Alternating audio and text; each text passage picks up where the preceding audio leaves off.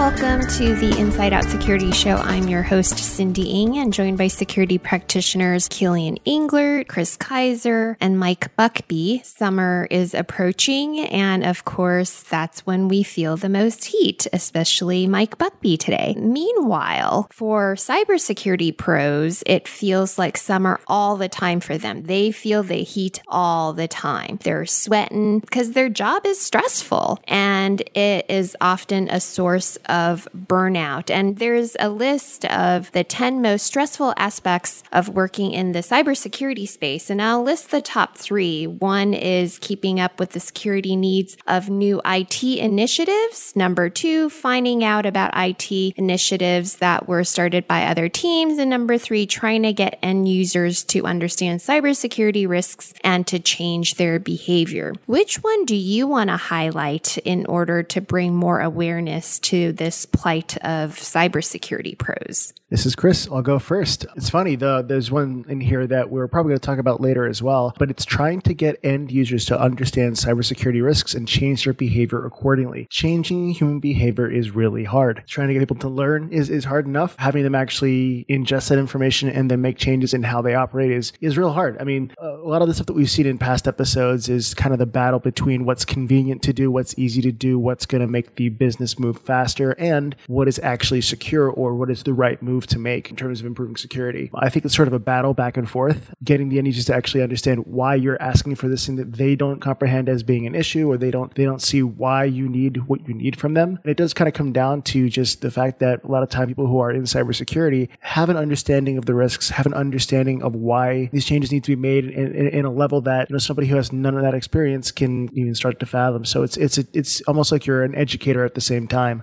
I think that's probably one of the most stressful aspects for sure. Hi, this is I just want to comment. Mike's probably just sweating because this is like the third time he's had to talk to me this weekend. He was trying to slide into the weekend. Sorry, Mike. One more, one more time.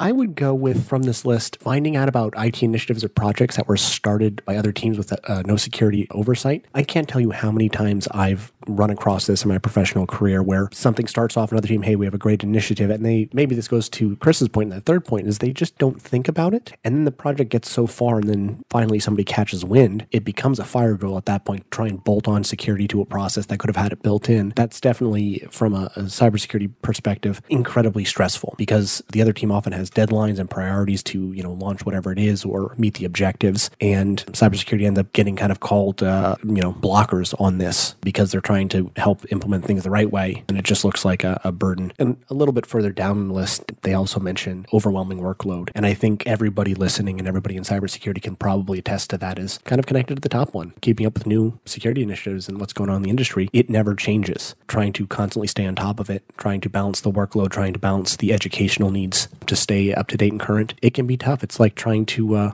build a house next to a boat going down a river. It sometimes feels like it's in vain, and you never really kind of get where you want to be. Yeah, this is Mike. I I think it's all of these together all the time. There's a multiplicative quality to this where you can imagine taking any two of these different, you know, top tens and mixing them together and getting a more potent and frightening version of things to be worried about. So, you know, I, I agree with everything that's been said so far. And I just think it is that we've become more and more reliant on more and more online systems where more and more have surface area to worry about in the security world. Mike, you're agreeing with me a lot lately too on a couple of these. Is that why you're sweating here? You're realizing that we're winning you over? Exactly. Give in to the collective. I'm just generally uncomfortable. My kids stole my standing mat as well to put at the bottom of their water slide. So this has not been my day. It's like 80 degrees here and I'm dying. Could have had pool podcast. Could have brought your standing de- desk out, stood in the uh, in the pool, put the microphone on the side. Missed opportunity, man. I want to focus on one of the burnout stats where it's extremely difficult to get end users to understand their risks and to change their behavior. Managing director of security awareness wrote a really practical Forbes article on the difference between sharing information and changing behavior. And a huge complaint is that many purchased cybersecurity awareness training, but for some reason they've realized it actually doesn't really work. Sure, the training was filled with informative content from leaders in the industry and the employees, they were tested and they were given certification happens, but they still ended up clicking on links they shouldn't be clicking on. And so the certification proves that the user knew enough of the information to pass the test, but it doesn't mean anything if it doesn't change someone's behavior. And so the managing director of security awareness had a great formula that if you include the why, what, and how, it will eventually result in a changed behavior. And this really reminded me of what a chief data officer said once at a conference I attended. And he says, Well, every single day you learn something new and interesting. If it doesn't change your behavior, it doesn't matter how interesting something is. And it's been a while since we've talked about training users and why users may or may not be the enemy. Any new evolved thoughts on this matter? Absolutely love this article. And it is almost so obvious it's silly, but it's really powerful. And this is something that I've had a personal crusade on for a while now. And I'm sure anybody listening uh, internally at, at Varonis, Chris, you might have been on the receiving end of one of these emails, is whenever I get asked a question, my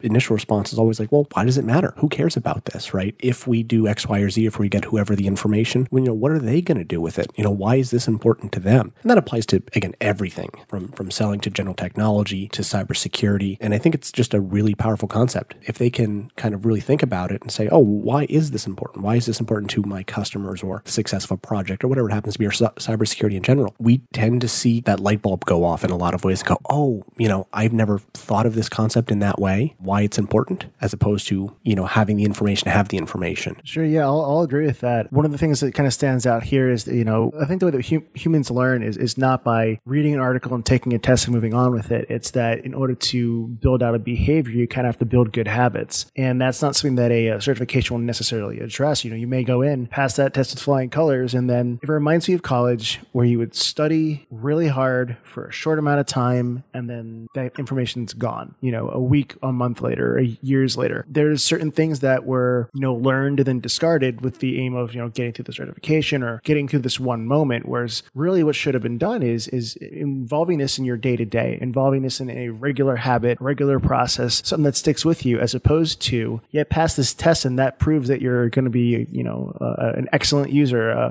an ideal end user. It doesn't always work out that way. I think people learn differently than that, and I think it takes a little bit more reinforcement, repetition. It takes a little more effort, and I, I agree that focusing on the how, the why, that sort of stuff makes it stick a little better. But I think reminding people of the how and the why, and, and kind of putting it in their face of we're giving them a reminder of like, hey, here's a story about what happened to X company. Somebody did exactly what you're about to do, and this is what happened to them. You know, somebody clicked on a bad link, and this company lost X million dollars. Just as a reminder, these are the possible repercussions of you know not thinking things through before you do them, or clicking willy nilly on the internet and, and going after stuff you're not sure is secure. I think that that's a much better method than just a one time, you know, take it and pass kind of course. I mean, to extend from that too is if we can, with that why, if we can connect it to personal value, that tends to stick a lot easier for people as well too. It's not an abstract concept like, hey, this will be great for the company or this will really help cybersecurity. If we can make, if we can connect to that personal value of the person for whatever it is we're trying to communicate, that's kind of self reinforcing where they can kind of see how it's going to help them or benefit them personally as opposed to, again, that abstract concept. Sure. I mean, I keep hearing about these systems that people use to stick to their habits or, you know, they're trying to either lose weight or they're trying to learn a skill. And there's actually a, concept where if there's a chance that you're going to lose something, if you don't abide by the rules, you're far more likely to stick to it. So, for instance, there's people who have, like, a, there's a website you can go to. I forget the name off the top of my head, but you can basically put a bet on there saying, hey, if I don't, I don't know, go to the gym three times this week, it's going to automatically send money to a charity that I despise, or it's going to put me on blast on the internet or something like that. So I think this is there's more to it than just take a test. It's got to be some sort of intrinsic motivation, like, like you were saying. It's and we'll cut off Mike once again. I see him moving around, but it's um, kind of funny. A couple weeks ago, I watched a clip on YouTube of Arnold Schwarzenegger of all people talking about kind of how he came up in the bodybuilding world and how he had to set those goals for himself to just push harder to set the goal. And he said he could never work out without setting that goal for himself, or he wasn't as effective because he didn't have that personal personal value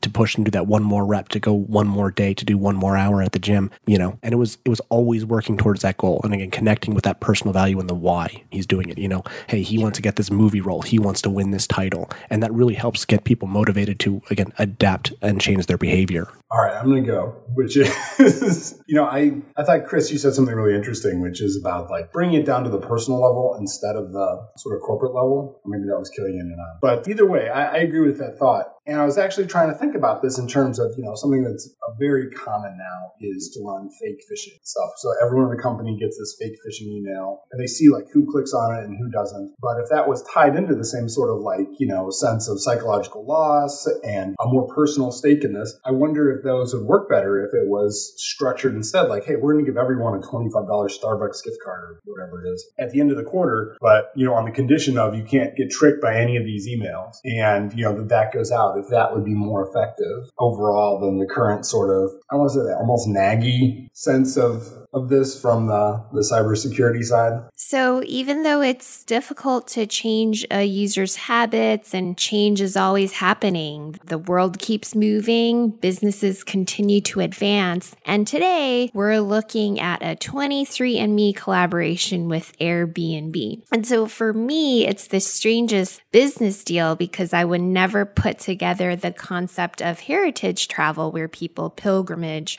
to uncover their family histories in their former familial homes and cities and countries. And I love the idea of this. I believe in exploring your own roots. I believe in traveling outside the states. But once they see how they, as in companies in general, see how connecting two unlikely industries or companies together, they might be inspired to connect two unlikely data points. And I worry about the mismatch of sharing data with people you shouldn't be sharing with. And, you know, that's how you end up profiling people. What were your reactions to this new business collaboration, good or bad? I, I get it. Like, I get why this would be something that they would want to do. I understand that there is definitely a market for connecting people who have a certain genetic background or, or lineage with uh, being able to go back and visit the homeland, so to speak. I totally get that. I mean, I've been back to Germany. I've been to a bunch of, you know, countries where my family have, you know, some connection to. Definitely a little bit nervous nervous about how this data can be extrapolated and used in ways we're not thinking of. I just, I don't know what, whether the Airbnb hosts are aware of this and whether it's going to affect whether they can accept or, or deny certain people on the basis of how they're signing up and why they're signing up and what program they're signing up through, because that basically translates to who that person is and what their background is and what their, their lineage is. It seems a little weird. I'm not sure whether I'd voluntarily tell 23andMe to connect to Airbnb for this. It, it makes me a little uncomfortable. Well, it's really unclear exactly what this is. Like, there's a spectrum of data sharing here. I mean, on the one sure. side, it can be Airbnb now has, you know, full access to make clones of my body and send me out on trips as they would wish. And the other end is it's, they literally got a list of uh, countries that my ancestors happen to live in per their test. And my, my one thought about this is this is like the most boring cyber tech future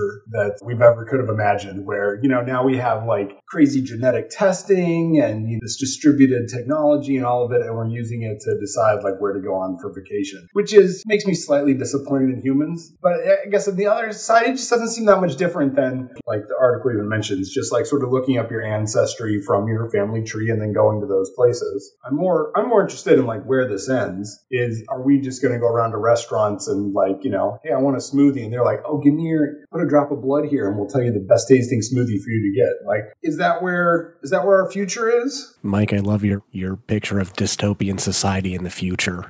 The most kind of banal, boring. This is less Gattaca and more kind of peeking in in the middle. 23andMe said my favorite color is beige, and I should just do everything that way. So who want to argue? Yeah, I can see that, Mike. Just don't argue with it. Do what you know, 23andMe says it's okay. I have no real feelings or thoughts on this. I mean, it kind of almost is from a marketing perspective. It makes sense. I find kind of the heritage pilgrimage interesting. I mean, I think it's important for people to connect to their roots. I don't like the genetic testing. I think th- there's far too much risk for misuse of that data, even to tell Mike that he prefers beige walls in his house. But well, I think where this breaks down is that, you know, in the same way that I roll my eyes a lot at things that I think the term AI is slapped onto tons and tons tons of different companies and services now when it doesn't really make sense. When it's just like, yeah, we use basic statistics to find a house that's in your price range in your area. You know, that's way less marketing exciting. And I think it's the same thing here. I don't think there's actually anything that's, you know, particularly egregious in what this 23andMe and Airbnb partnership is. And the, the real angle here is that it has become a sort of shorthand for truth and for how that it is like a deeper sense of you than you even know when there's still lots of issues with the underlying science of 23andme if you take some of these different tests from different places you end up with different results in some cases. So it's not destiny and i just in the same way that we want people to be educated consumers of cybersecurity things we want them to be educated consumers of genetic stuff and it more seems gimmicky to me in that respect than anything else. But you know what? Don't be trash talking AI. My water bottle here has some AI built in that tells me at what time of the day I should be drinking a certain amount of water because there's little lines on it and numbers. So, you know, Pretty this good. is like next gen water bottle here eh, with AI. I like it. So, a more realistic example of concern that I do have are cars. So today, cars know how much we weigh, cars track how much weight we gain, they know how fast we drive, where we live, how many children we have, they know who we're going to call and who we text. And so this new car knows a lot of information about who we are as people. And and I do think drivers and businesses love the advancements of how we've developed our cars to be but a concern is that car owners don't get the opportunity to control what happens to their data. Then as a result the car manufacturers potentially can find a way to monetize off of the car owner's data. And it's you know, really a story about data ownership, privacy, business models. What are your thoughts regarding these concerns? Well, I'm just a little bit disappointed that my car is going to judge me, you know, when I stop and pick up some fast food. But other than that, I think this goes to a lot of kind of core problems that we face now with the amount of data that we generate literally everywhere we go. The article talked about, you know, like our cell phones and some of the kind of known quantities there, the location data, some of the voice data with the built in assistants and the Google and Alexa and all those. But I think the scariest thing is that people don't think that cars are tracking this much. And as the article alluded to, I mean, they're literally anymore um, computers on wheels with so much telemetrics that they can provide and with no control over, I mean, where it goes or who gets it. Not that we're not all obeying law and, you know, driving the speed limit and things like that, but this is just one more source of information to feed into the ever growing profile of us that insurance companies or whoever else has. And I think the implications are, I'd say, dire, honestly. You know, I don't need uh, my car ratting on me that I went and get some fast food here. Now my insurance premium is going to go up because, you know, I'm not living a healthy lifestyle. I, I think it's just ripe for abuse and people don't realize it. But then again, who am I to talk? My car's from 2002. It barely has any computers. It has an engine though. Yeah, in the same sort of way, there is a misattribution of the genetic aspect of 23andMe and Airbnb. I, I kind of feel like there's a misattribution of cars and technology here where it's more corporations. And it just happens that cars are picking up on some of this information, but it's really, you know, this corporate sense of like what to do with data. And something we've talked a lot about is how even in the last, you know, five years, we've really seen a shift where especially biometric data is considered to be more of a toxic asset than something that is really worthwhile. And things like GDPR and the upcoming California Consumer Privacy Act really are pushing companies and organizations to think about what data they collect and to be more thoughtful about it instead of just collecting everything. Where, again, it seems kind of like a gimmick that, like, oh, the car knows how much you weigh. But we're at the point where, you know, if you walk into a store and they have a security camera, they could probably figure out how much you weigh based upon your height, some guessing. What does that actually mean? Where does that go? What do they do with it? And, you know, GDPR would have, you know, all of that disclosed and you able to find that out. And that to me seems like the way forward for all of this. Not that the car is spying on you, but that there's some generally useful thing in it. Well, I think I, I think that's kind of again, I'll agree with Mike. This is a shocking episode, but the thing that bothers me is that there's no oversight on it. And I guess it's reassuring in some way with GDPR, with CCPA, and hopefully other state laws and federal laws eventually will put some of that control back. I mean, I think it's almost, it goes without saying that um, the companies collecting this data will find some way to monetize it. I mean, they have it, so might as well get something out of it. And it might not necessarily be malicious. My mind always just goes there, but consumers need to be in control of their data. And I think that's what we're missing in a lot of these. Well, like in the case of the cars, and like, is this malicious or not? I mean, my first thought about why it's collected is for the enabling or disabling of front passenger side airbags,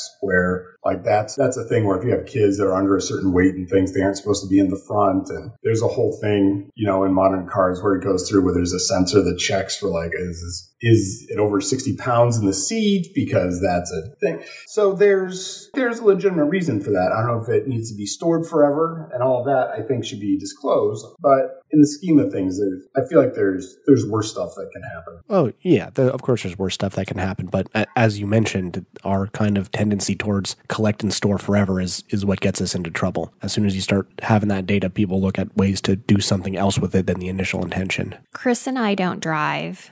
This is true. But to tie this week's theme and last, our last podcast together is what's really seems to be emerging is that we're playing a game of whack a mole. We in- invent a new technology or we have a new security technology that's supposed to help us, then the cyber criminals are right there with us. And no wonder our cybersecurity pros are burnt out. And the city of Baltimore, they're facing a tough two weeks where they're forced to pay a $100,000 ransom. And I remember one year where all I wrote was about ransomware, and ransomware is, isn't anything new, but we're still figuring out how to deal with them. And it makes me wonder if we can't even get the basics right, how can we proceed from a business perspective when we can't figure out the security or privacy aspect? So, Cindy, your question was how can, in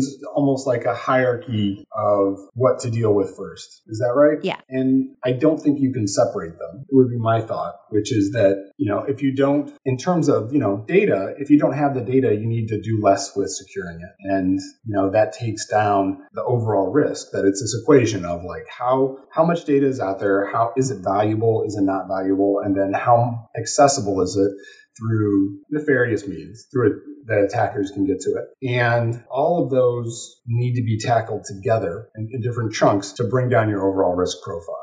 So in the case of Baltimore, where they've had ransomware messing up tons of their systems for several weeks, and it's unclear even if they pay that they'll get it back, there's chunks of that uh, that they can do better with, obviously, but parts of it are still, they have systems that are online that are, you know, down. Would you recommend they pay this if you were working, if you were the chief of IT for uh, Baltimore? I mean, you have to calculate like what's going to be lost in terms of inability to actually do their jobs and have access to that information versus you know the cost that they're they're asking for. So they're looking for what a hundred thousand dollars worth of Bitcoin, but you know they're saying this is this is tying up two weeks of parking tickets. Yeah, two weeks. Yeah. So city employees have been out of their email. They can't get their email. Citizens can't access essential services, so they can't they can't pay their water bill. They can't pay their property taxes. They can't pay parking tickets. I mean, I wonder what they're losing in terms of parking ticket revenue alone in the last two weeks. I mean, that's probably a significant amount of money. And apparently, this is their second ransomware attack in about 15 months. So this is something that you know they've gone through before. I, I wonder what their their reaction to it was. You know, what, what, did they do after the first one to to try and prevent this from happening again? Uh, this is not like a blaming thing. I just you know it's it's twice in 15 months. It seems like it's they're they're definitely a big target for people if this is happening so frequently. I mean, back to kind of Cindy's point too. This is uh, almost a, a never-ending arms race. Is that the attackers and defenders will always just build up more, and it's almost offering platitudes at this point. But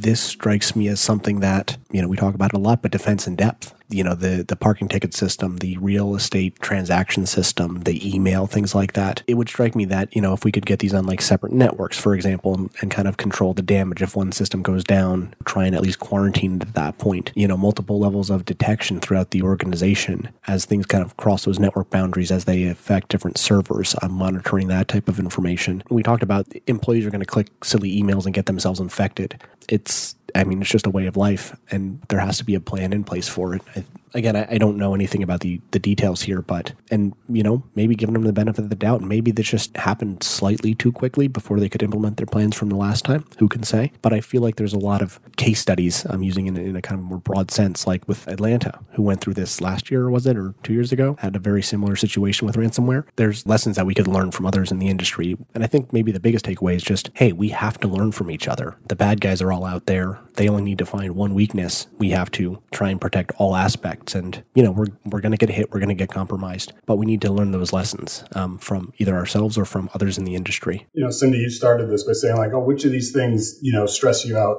And to me, this is one, which is that, you know, attackers only need to be successful once to, you know, destroy this network. And you have to be right all the time. You have to have everything locked down in every single respect and everything split up. And if you mess up, it's incredibly public. So, yeah, my heart goes out to the IT folks there. Definitely. Do we have a tool of the week? Yes. And if you wanted to break into a municipality uh, and mess up their ticket payment and tax payment systems that were online, you might use a tool like Which lets you do some basic reconnaissance of websites. And the H stands for HTTP. So this is a neat shell script that wraps up a number of other tools for doing some nice initial reconnaissance of a website to see things like are they doing a reverse proxy, trying to bypass like a varnish cache, trying to follow redirects to see, you know, are they open? Can they be manipulated for other purposes? And I have a fondness for any tool that's uh, just a shell script and not, you know, a whole separate Python package or executable. Um, so yes, it is htrace and it's on GitHub, and we'll put a link in the show notes. With that glowing endorsement there, Mike, we should probably say that uh, we don't endorse doing this on any systems that you don't own or have authorization to uh, run this against. I thought that was implied. So, but yes, that's a good good plan. Thanks to Mike Buckbee, Killian Englert, Chris Kaiser, and all our listeners for joining us today. If you enjoyed our show, please subscribe to it, share it, or write a review. That would really help us out. Thanks so much. Thanks, everyone. Thanks, guys.